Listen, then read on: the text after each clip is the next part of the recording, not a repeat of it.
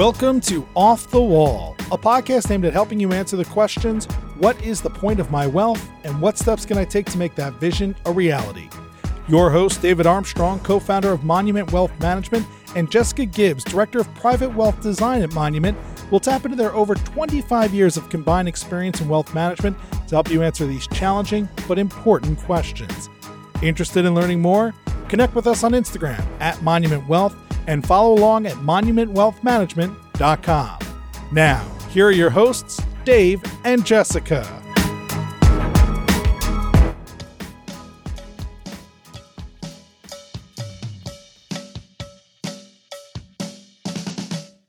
All right. Changing it up a little bit here on the Monument Off the Wall podcast. This is Dave Armstrong. I got Erin and Ro with me today from the asset management team. And w- guys, why are we having so much fun today with the music in the beginning? By the way, because cowbell, you know, way to send the year out. I know. I love it. I love it. Good stuff. Well, the reason we're the reason we're having so much fun is because we are without adult supervision today. Jessica, my co-host, will not be joining us today. She's a little under the weather.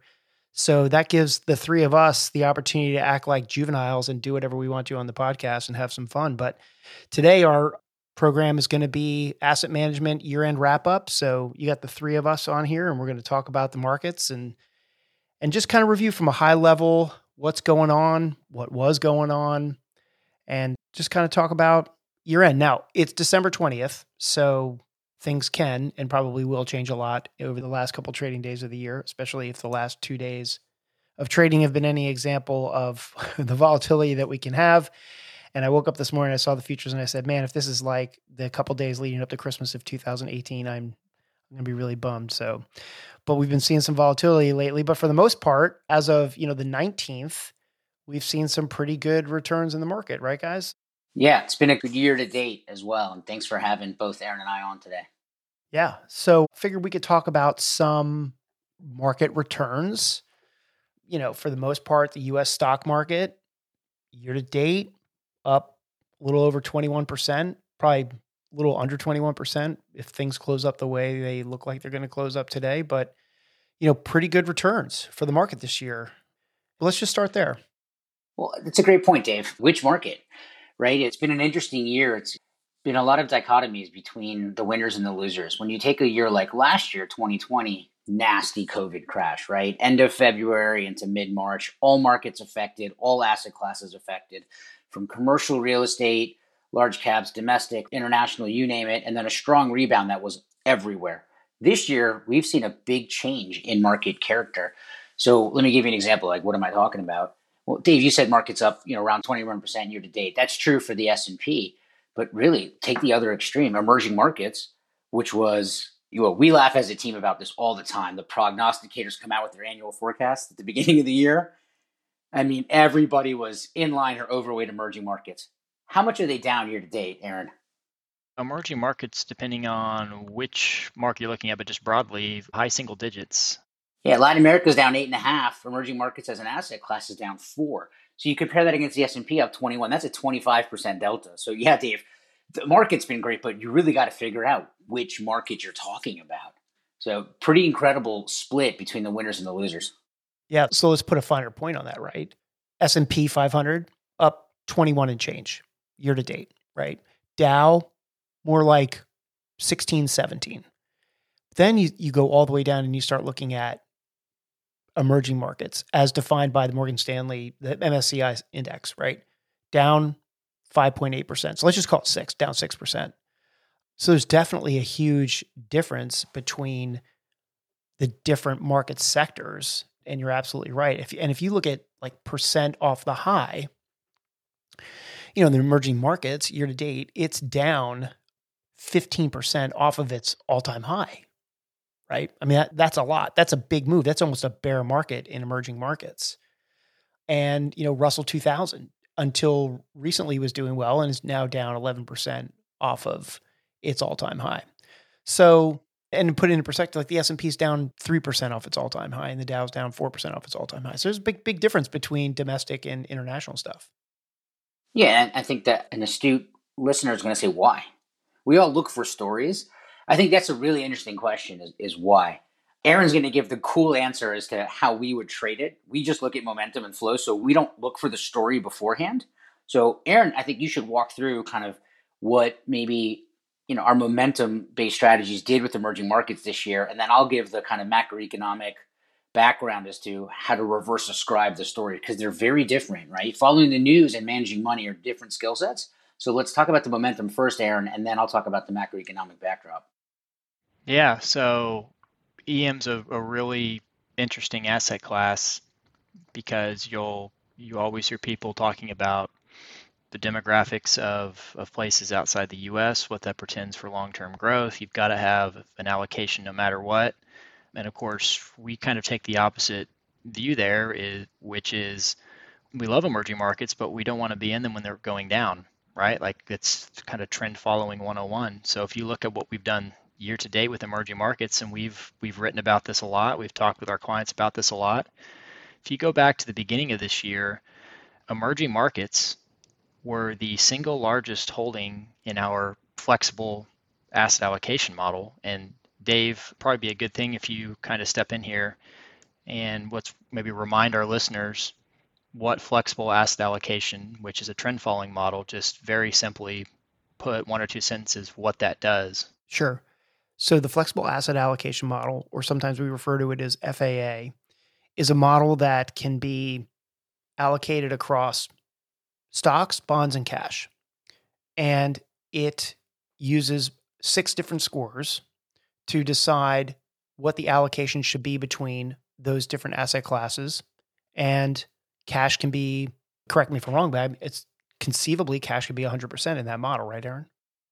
Correct. So we call that unconstrained. So flexible asset allocation can be stocks, it can be bonds, it can be cash, it can be 100% any of those things, but most typically it's a mixture of all three.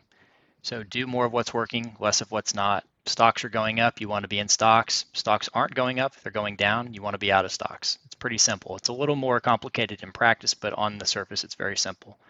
So going back to EM for a second, if you look at the beginning of this year and actually going into the fourth quarter of 2020, we'll back it up even a little bit further. Emerging markets, believe it or not, were one of the strongest areas of the stock market, and because of that, were one of the largest weightings within our FAA model. I'm looking back to late 2020 and into early 2021. Um, nearly a third of our flexible asset allocation model, and we have a related stock only model that runs a similar concept, up to a third of those models were in emerging markets. And the trend deteriorated so swiftly in the first quarter of this year that by essentially April, we were completely out of emerging markets altogether.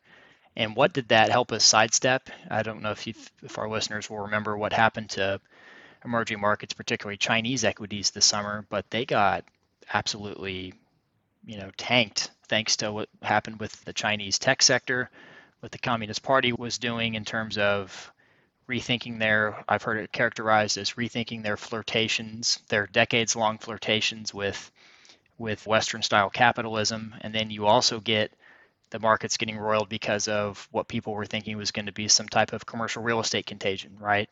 The Communist Party had spent the latter part of the, or the better part of the past decade or so, building out a, just an absolute ton of real estate. And all that was being financed, not necessarily by private markets, but by the Chinese Communist Party. And it kind of came home to roost a little bit in terms of some contagion fears in that part of the market. So, but Ro, you made a really good point, and we've talked about this before too. But we're not experts at foreign policy or the intricacies of the Communist Party over in China. You know, we're not political experts by any means. So we didn't predict any of these these occurrences from happening per se, but the model saw something that was bubbling up underneath the surface. And we think it did a really good job of helping us avoid that even though as we said we're not experts in this stuff but we we're still able to manage to avoid it. So yeah i'll jump in. I mean we're experts in trying to avoid falling knives. At the end of the day emerging markets were going down and the us was going up so we, we made that trade. We didn't overthink it beyond that. What's the real story? What's the story the journalists want to bite into it's rates and i'll do this quickly because this is a podcast about having fun and, and, and talking about the year in review but what really drives emerging markets You want to make a trade in EM discretionary instead of systematic the way we do. Look at interest rates. As goes interest rates in the US, goes emerging markets. What does that mean? Well, look, coming into the year, the 10 year was what, 90, 91, 92 basis points? I'm pulling up a chart now. Now the 10 year's one, I think it finished the year around there, Dave. You're right. Now it's at what, 1.42. That's a pretty significant rise. Why is that relevant? Well, because emerging markets, non European, non US markets, actually, those governments float debt in US dollars to attract more buyers. You want to take both country risk and currency risk. So they float dollars, they float bonds rather in US dollars. If interest rates go up, marginal dollars, extra dollars in the economy go towards paying interest instead of back into the economy. Don't overthink it beyond that. Rising rates in the US, bad for EM. We didn't model rates, did we, Dave? But we modeled if things are going up, be in them. If things are going down, but that's the macroeconomic story behind the precipitous decline and drastic underperformance in emerging markets. Hey, rates went up in the U.S. Less mm. dollars for those governments to plow back into their economies. Right. And one of the things about the way we systematically run these portfolios is that we don't take decisions based on what we think you know should happen. We're looking at it and we're saying, hey, this is what is happening. And there's a big difference there because you can be right about something thematically and be wrong in the timing.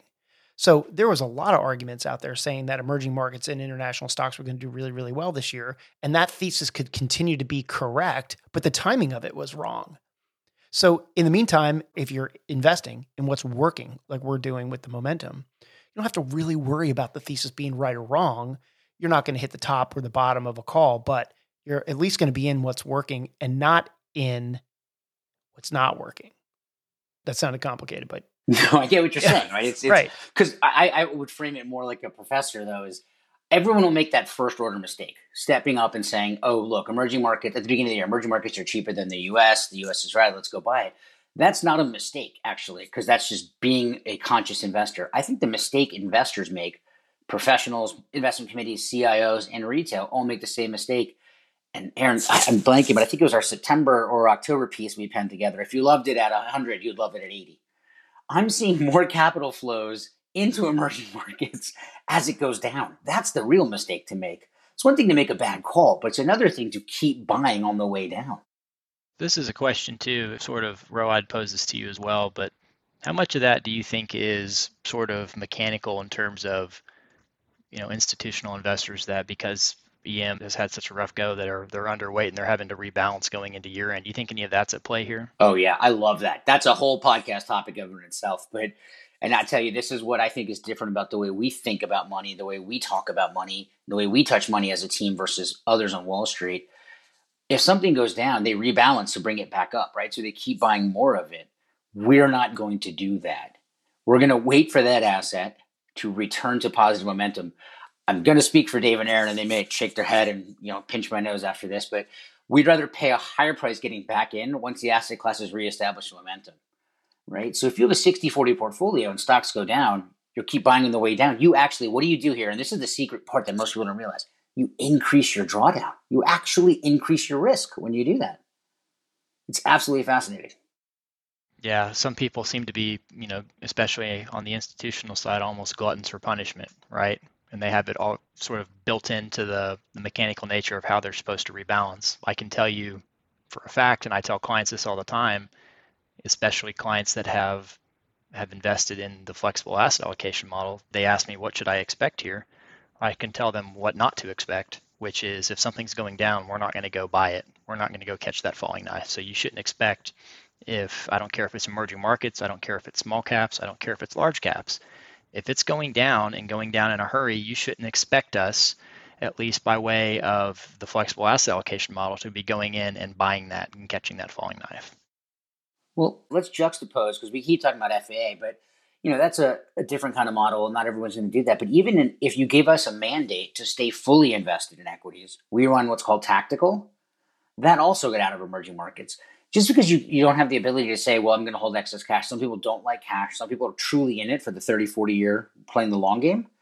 The same logic still works. Don't, be in the things that are going up the fastest. Even if in a market where everything is going up, in this case, EM was down, S&P was up, so it was an easy trade. I don't want people to think, oh, well, I need to have some kind of a dynamic stock bond cash model to avoid EM. No, you just need to just be ask yourself a handful of simple questions. Is the asset class going up? great. Is the asset class going up than the others?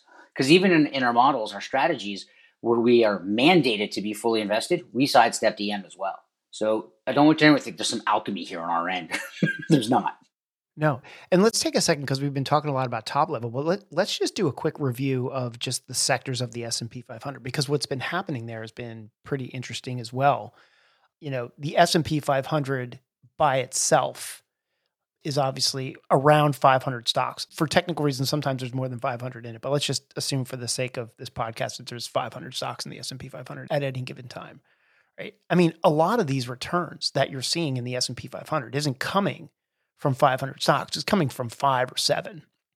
You know, those big those big names, the Nvidia, Google, Microsoft, Apple, Tesla, Facebook, Amazon, those are responsible for a ton of the return in the S&P 500 and then you got 493 other companies like you know just kind of carrying their own water down there. So from a high level perspective the S&P 500 is being dominated the performance in the S&P 500 is being dominated by by those big big names that we all know and hear in the news all the time and what's also really interesting about the S&P 500 is that, you know, 25 of the most profitable companies make up around 40 to 45% of the S&P 500. So, not only are those five names driving, but you know, those 25 biggest names are a huge component of the index. But then the S&P 500 will also break down into sectors and each one of those has their own weight too. So for example, the S&P 500 technology sector is about I'm going to round up here to 27% of the weight of the entire S&P 500. So technology is really swaying a lot. But then if you look at the year-to-date return on technology, it's 30%. So I guess you can make the argument that some of the other sectors are really dragging the S&P 500 down if technology is, you know, 25, 27% of the weight and it's carrying a 30% return. What's going on with the other sectors? And they're all positive for the year. The worst performing sector is up around 13.5%, right? But you've got, you would think that technology, because that's all you hear about in the news, is crushing it. And I'm going to round up technology at 30% year to date.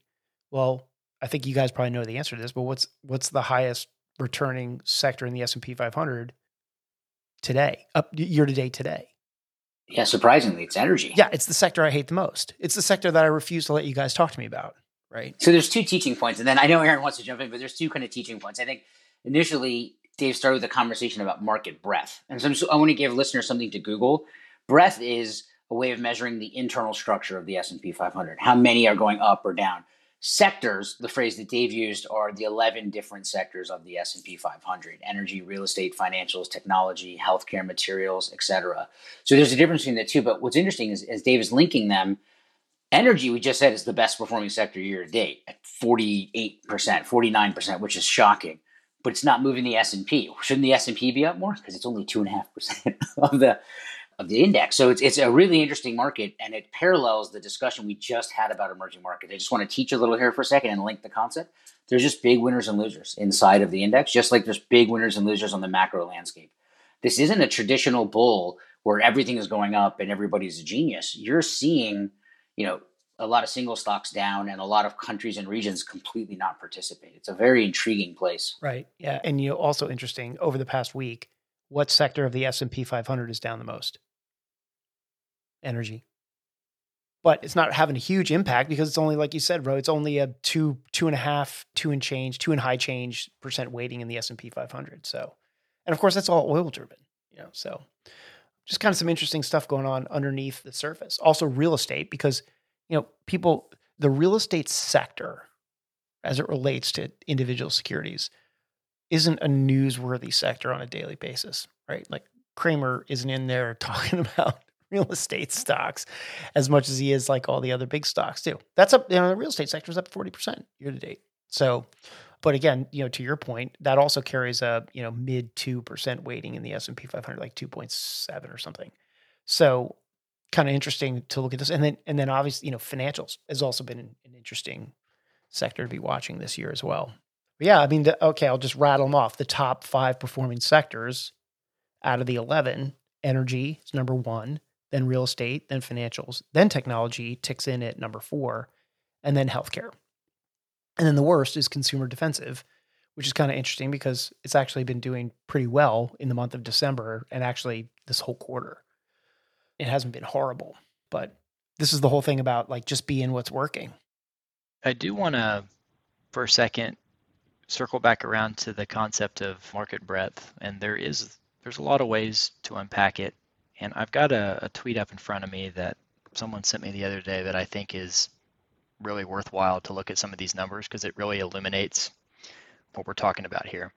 So let's unpack the U.S. markets more broadly and look at something like the Russell 3000 index, right? So that's going to include your your large caps, so everything in the S&P 500, plus your your mid and your small cap stocks as well. So at the time, this was over the last week, the Russell 3000 was off, call it a little over 3% from its 52 week high. And actually, it's all time high at the same time, right? Because it's been making new all time highs. To the point of breadth and looking at what's driving it, it's stocks haven't been going up in lockstep. In fact, if you look at the Russell 3000, there are close to 2,300 stocks, or over 75% of that index at the time of this tweet, that were down 10% or more from their respective highs. Over 60% were down 15% or more 20%, I'm sorry, 50% were down 20% or more, and you keep going down. If you go all the way down to the lowest category of this, you've got over close to 20% of the entire index is down 50% or more from their 52 week highs. So what is that telling you? It's telling you that a very small subset of stocks in that universe and I think people are, as we've talked about, are familiar with this in the S&P 500, the fan mags, the Facebook, the Amazon, Apples, Googles, etc those are really carrying this market. And you'll often hear people that, that use technical analysis to describe the performance of the markets talking about the proverbial generals, right? The large stocks that are supposed to be leading the charge, what they're doing, and what their soldiers, every other stock in the index, what those guys are doing. Well, here recently is the S&P, you know, through the last week or so had been making all-time highs. The generals, the mega cap tech stocks, those were making the new all-time highs, but what were everyone else in the, the entire universe doing? They were retreating, so to speak.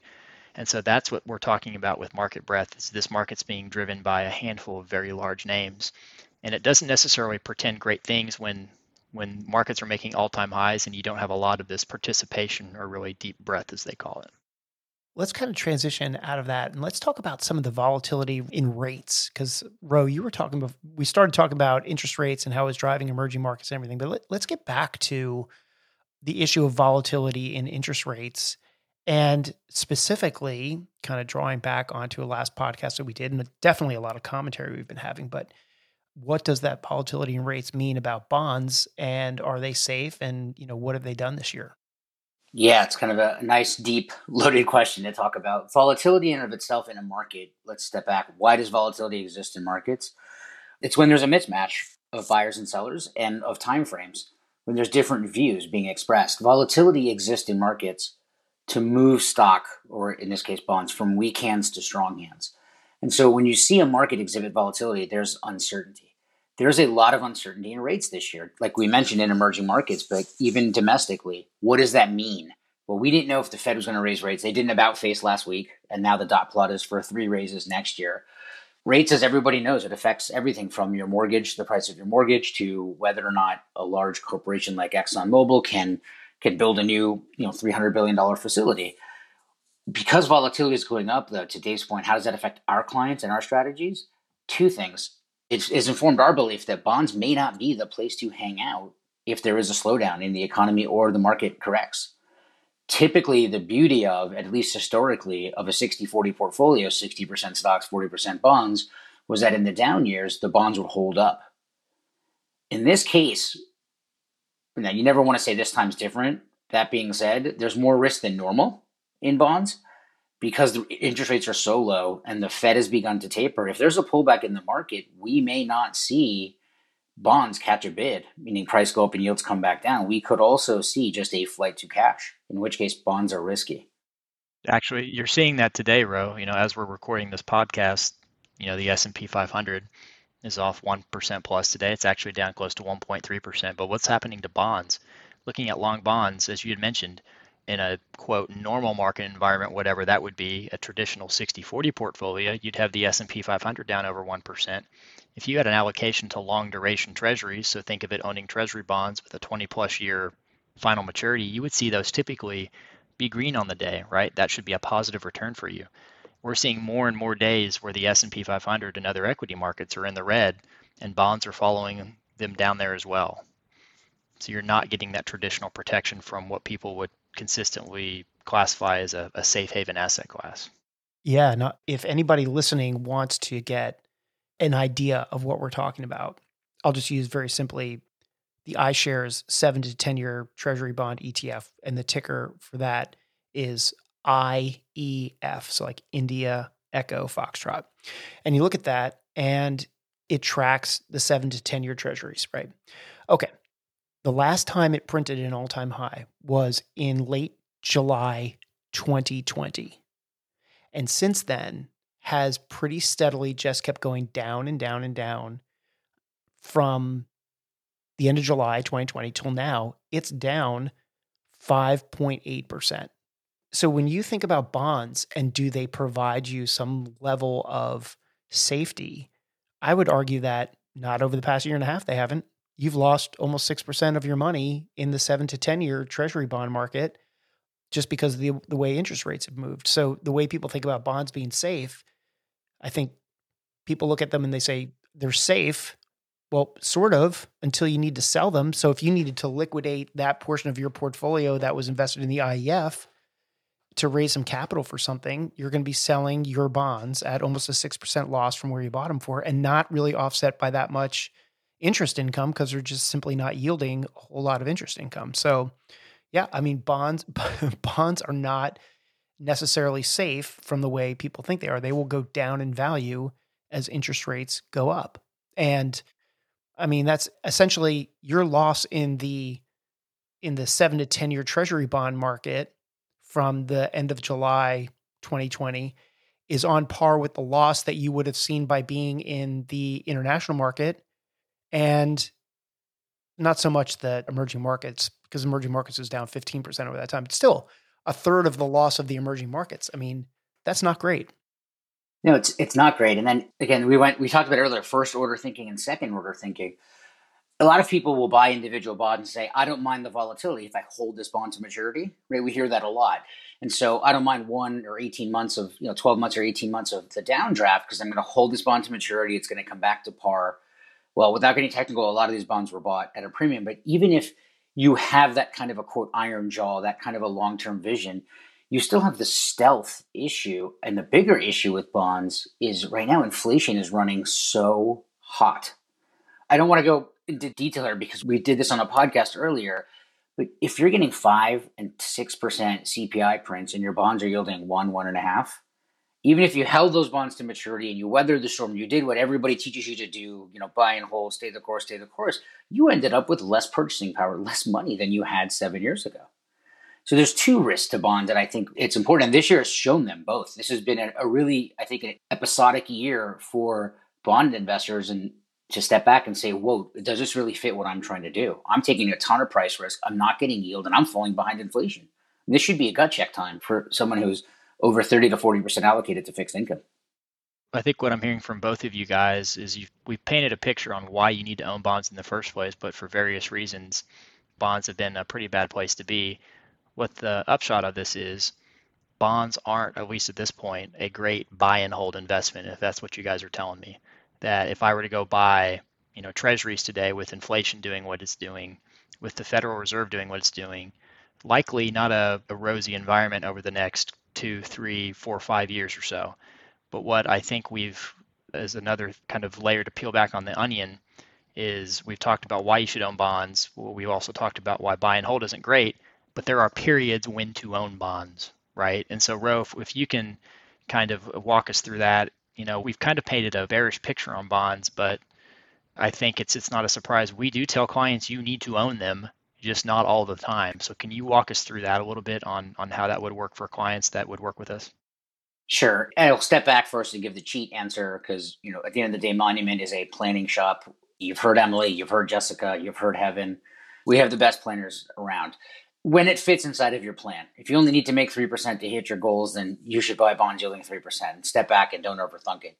From an asset management perspective, though, you want to own bonds when any handful of these individually or jointly exist. First, bond prices are actually trending up. AK yields are trending down, which has been happening really for on and off for 30 years. The last eight months, we've seen a reversal.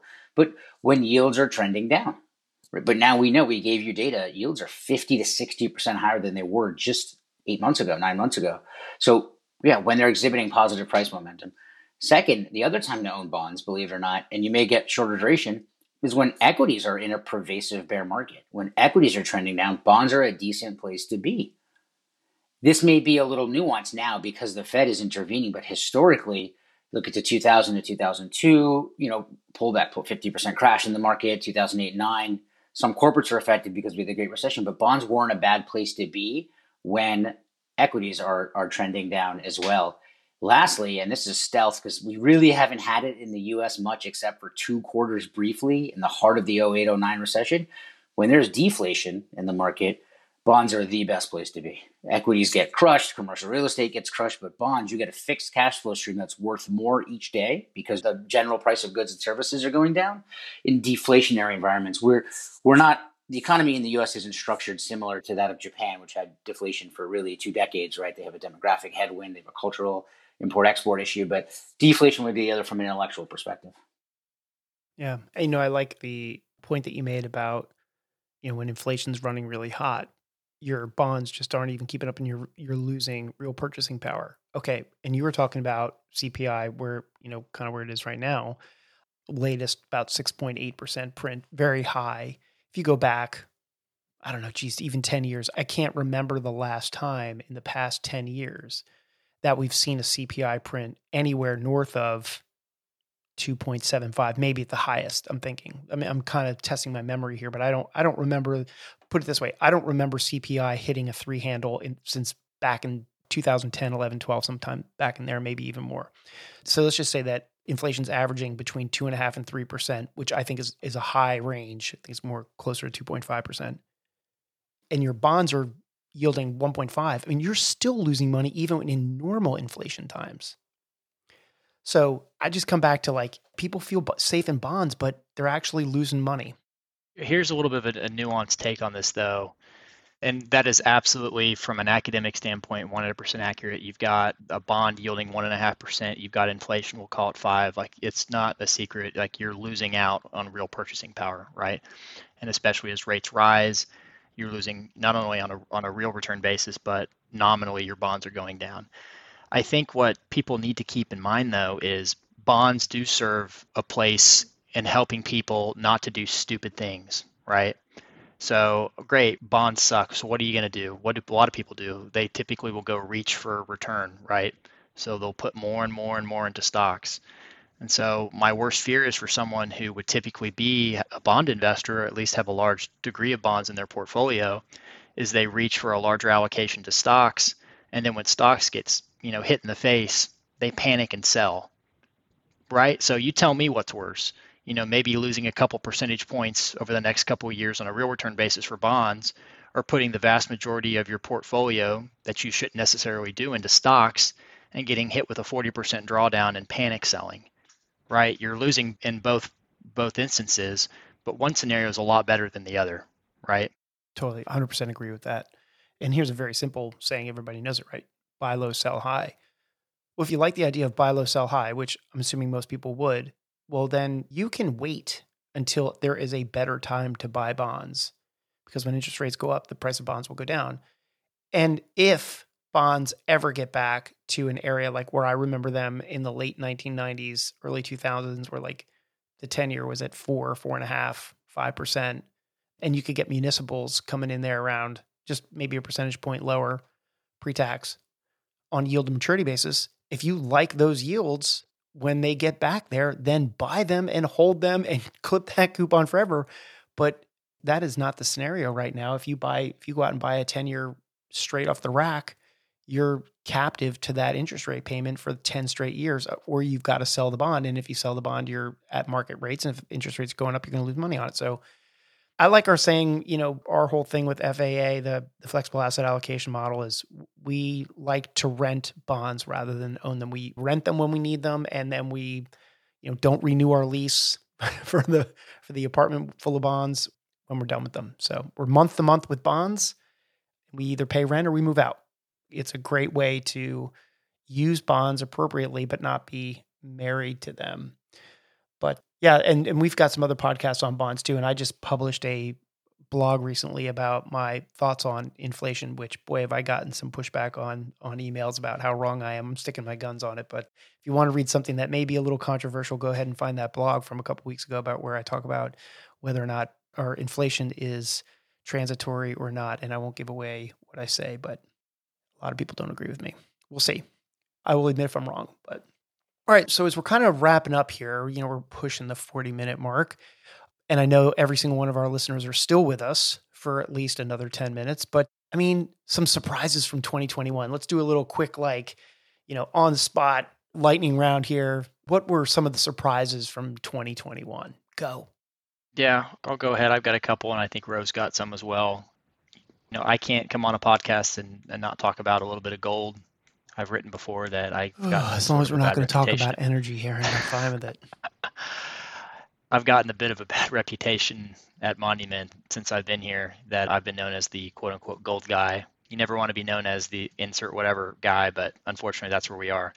But having said that, I'll say, you know, gold has underperformed this year. Year to date, it's down five, six percent, even though inflation has been has been printing, you know, 20, 30 year, you know, highs in that regard. Well, of course, why is that a surprise? Well, everyone thinks of gold as a traditionally safe haven asset in the face of inflation. That just hasn't been the case. There's a lot of reasons why that might be. I think some of the more popular narratives out there are something like the emergence of cryptocurrencies, of Bitcoin, Ethereum, all the other, you know, cryptocurrencies out there are taking share away, taking flows away from some money that would otherwise go into gold. There's no way to prove that, but I think that's a pretty good narrative. So that's a, a surprise for me this year is what gold's done despite really hot inflation. And then secondarily, bank stocks. You know, bank stocks have been actually a pretty good place to be this year. You can actually probably chalk that up to earlier on in 2021, what happened with the yield curve, going back to bonds for a second. Dave, looking at your ticker IEF of seven to 10 year bonds. If you look at TLT, which is a measure of 20 plus year treasury bonds, you know, those sold off pretty good in the earlier half of the year. So you got a pretty good steepening of the yield curve. That's typically a good sign for banks because they will, you know, borrow at the short end of the curve to lend long. So that's been a, a nice surprise this year. And so, believe it or not, bank stocks going back all the way to fourth quarter of 2020 after the election really caught a caught a nice bid. And you hear us talk about momentum a bunch. There's a really popular, actually, it's the largest ETF that tracks momentum stocks. Back earlier this year, that momentum fund, which had typically been really heavy into technology, cut technology and bought a lot of bank stocks. So that was interesting this year. Those are my two gold and bank stocks. And then Ro, I think you you've got a couple as well that we we tend to talk about on a, a, daily basis. At least we have here over the last month or so. Yeah, I'll do this quickly because I do want to get to Dave's final question that he had mentioned earlier: is what do we do with this info? But the big surprises year to date. I already mentioned emerging markets. That was pretty surprising. No one thought rates were going up. No one thought the cheapest asset class would get cheaper. And from my perspective, the other thing that to look for that was surprising is the character of the sell off the last six weeks has been different than the previous two. I And this is a really interesting teaching moment on, on how to read the tape, how to understand the message of the market. When the market sells off, if the best performing sectors sell off less, meaning if tech was leading and it sold off less, it's probably just a garden variety correction. But if during a sell off you see low beta, meaning lower risk stocks, Procter Gamble, Church and Dwight, you know, kind of consumer staples and utilities lead and actually be positive when the market's selling off, that's usually a precursor to more volatility or an even a larger correction. And in the last six weeks, Dave already went over the data, but we've seen that. That is a big shift in this correction versus the previous two or three corrections. I mean, you're seeing consumer staples, what were they up? I think 6% over the last month alone. Utilities are up five and a half. Healthcare is up four and a half, give or take, which is very different. And to Erin's point about breath waning, these jointly do say that but volatility may be here to stay despite, you know, an accommodative Fed. Those are interesting to me. Yeah, I'll tell you that. My biggest surprise was in the face of rising inflation, how well the dividend aristocrats continue to raise their dividend payouts because I would have expected there to be less dividend increasing than there was because ostensibly everything's more expensive, you know, input pricing into things is more expensive. And corporate America has done a great job of managing their expenses and their profitability. And those dividend aristocrats, as, as we know, it's, you know, we talk about dividend aristocrats and Ro. You've talked about them a lot in a previous podcast, but those stocks that keep raising their dividends, how many years in a row is a dividend aristocrat? It's like 20 years, right? 25. 25. So for 25 years, a dividend aristocrat is classified as a company that has increased its dividend every single year for the for at least the past 25 years. I kind of thought I didn't think anybody would drop off that dividend aristocrat list, but I figured that their dividend increases would be a lot less. And geez, just in the past couple weeks, we've seen CVS increase their dividend by 10%, right? We saw Waste Management increase their dividend by 13%. We saw SEI increase their dividend by 8%. Those are stocks that we talk about a lot in, in Monument. We own them in our dividend portfolio. You're missing the big one, Dave. What was the big one? You're missing the really big one. I said Waste Management, Erin. No, no, no, no. Go back to the we talking sectors. Iron Mountain. Basic. Iron Mountain. Dave's favorite stock. Don't get emotional about. That's right. It's like emotional about stocks. If I have a band of things, it's like I hate energy, and I'll talk about Iron Mountain all day long. So that that's my range of. No, Erin of wants to take you to T. Rowe Price. Oh, oh, oh yeah, I wasn't right. even. Was I wasn't even. Prices? Actually, I wasn't even talking T. Rowe. I was talking about Nucor. They they oh, raised yeah. their dividend close oh, to twenty five yes, That was like a plus twenty percent. Yeah. T. Rowe's was twenty two this year. I think 20 this year, 22 last year, and 18 the year before. So, you know, by owning these dividend aristocrats, I know we've done a podcast on it, but I want to spend 30 seconds here. It's the solution to part of the challenge that Erin mentioned and you mentioned, Davis. Okay, well, you don't want to take the volatility in bonds, but you don't want to lose purchasing power. You don't want to take a big drawdown. Well, you're going to have to take some volatility. But if you move instead of from bonds into tech or something high flying and something risky, but into the really boring stuff, you can have that kind of a cash flow increase. You've had a roughly a 60% increase in your passive cash flow into your Price in three years. Raymond James, a 31% increase. I mean, the, the, numbers, you're right, are nuts, but I don't want people to feel trapped that you either have to be bonds or something hot, something sexy, right? There's ways to, Erin and I use this phrase a lot in our, our talks, there's ways to turn the market into your private personal ATM, right? It's your own ATM machine. How do you want to interface with it? You can choose that adventure. And one of the best ways to hedge against inflation and maybe make your capital work a little more efficiently for you relative to bonds is to buy really boring stuff. Look, nothing's wrong with Coca Cola here. I mean, they're, they're still going to sell a beverage, you know, what, two beverages every second, three beverages every second. You're talking about 63 years of paying and raise a dividend. Hey, look, it's better than bonds, and you're getting the inflation adjusted income. Yeah, I always like the way you say it, which is the great thing about owning a dividend is if you look at it like your your paycheck and you go into your annual review and your boss comes in and says you're getting a 30% raise next year, you'd be psyched, right? Most people would be psyched with a 5% raise. So when you buy these stocks that are paying dividends and they're increasing the cash that they're spinning out by 10, 15, 20%, think of it like if you got that in a pay raise, you'd be pretty psyched. So yeah, boring works in, in two yeah, words. Boring works. Does. Boring works. It does. So that was my big surprise. But, you know, Ro back to your comment about my comment about Erin's comment about my comment way back in the beginning. if anybody remembers what it was, it's like, it's like okay, telephone, great. Yeah. Right, right. It's like, okay, great. So what? What do we do with this kind of information? Well, I'll lead off on, you know, what's the conclusion essentially is what I'm getting at here, which is here's my conclusion. I'm going to really shock everybody here because this is some breathtaking stuff. You heard it here first. You got to be diversified. You know, like as boring and simple as that sounds, there is an elegance in that simplicity that just works all the time. And I go back to those five stocks that are carrying the S&P 500. You know, if you're just invested in those five stocks and you're you're up 30% instead of the 21% of the entire index, well, I have this philosophy that that knife cuts both ways. And so not being diversified, you know, it's going to come back someday and bite you. So my conclusion what to do with this kind of information is, hey, if you have been in those five stocks and you have been over allocated to high risk asset classes and you have made a lot of money, I don't care if it's Bitcoin or Ethereum, whatever it is, you should consider taking some profits right now and diversifying away and capturing your gains. Because if you just keep loading the boat on those things, and you look at what happened back in 1999 and 2000 with some of those high flyers, I came into the business at that time and I just know you don't want to be there. So, my big thing about what to do with this information is run yourself a fire drill and ask yourself if my portfolio went down 20%, from where it is right now.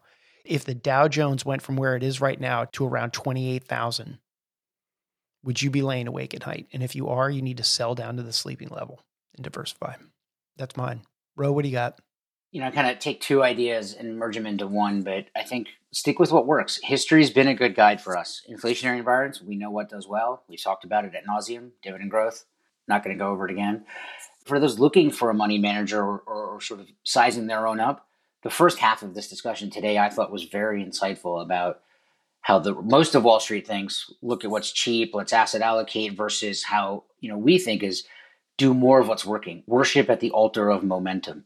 And that has really served us well. So for me, if you're a retail investor listening to this, get smart on that. We mentioned it in a few other podcasts. There's books on it. Email us. We want to educate people. But the way to win in this game is not to make the most money on the way up, but it's to cut off the left tails, cut off the losses, and you do very, very well. So what, what do you do with this info? yeah, stick with what works. Boring works. And two, get smart on Momo. Yeah, I agree. Erin, take us home. Yeah, I'd say my biggest you know takeaway here and what to do with the info is just have a plan and stick to it you know religiously that's what i really like about concepts like trend following and, and flexible asset allocation make no bones about it flexible asset allocation trend following isn't perfect in fact there was going to be times when it's out of favor when it loses money but the thing I really like about it is these types of systems, systematic investing, there's no chance to second guess yourself, right?